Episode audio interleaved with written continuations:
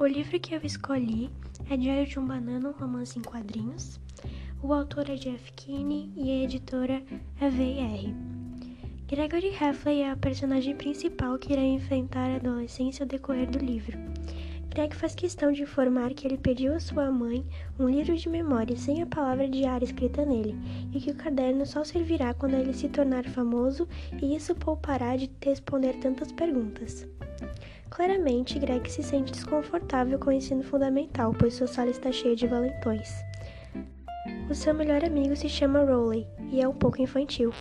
Consequentemente, Greg sente vergonha dele, por querer parecer adulto e maduro. Roderick é o seu irmão mais velho e Manny, o seu irmão mais novo.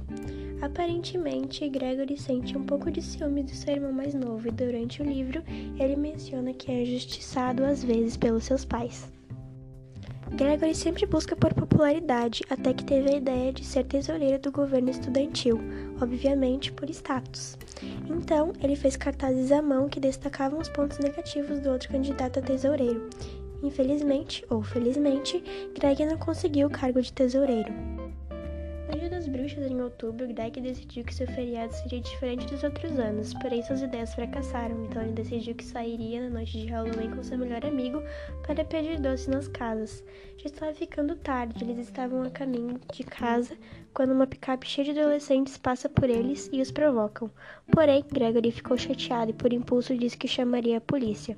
O motorista freia, dá meia volta, Rowley e Greg saem correndo para a casa da avó do personagem principal e conseguiram se livrar dos adolescentes valentões, ou pelo menos era o que eles pensavam. Até que no dia seguinte passam pela casa da avó de Gregory e vêm a casa enrolada em papel higiênico. No decorrer do livro, Greg faz aulas de luta livre na escola, vai mal em uma prova, é obrigado a fazer uma peça na escola, faz o seu irmão engolir uma bolinha de tecido e várias outras atrapalhadas. Na minha opinião, o livro não traz nenhuma lição de vida especial. É apenas um besterol para entreter crianças e adolescentes. Eu acho a história divertida e engraçada. A proposta do livro é realmente entreter pré-adolescentes, incentivando a leitura de maneira engraçada e divertida.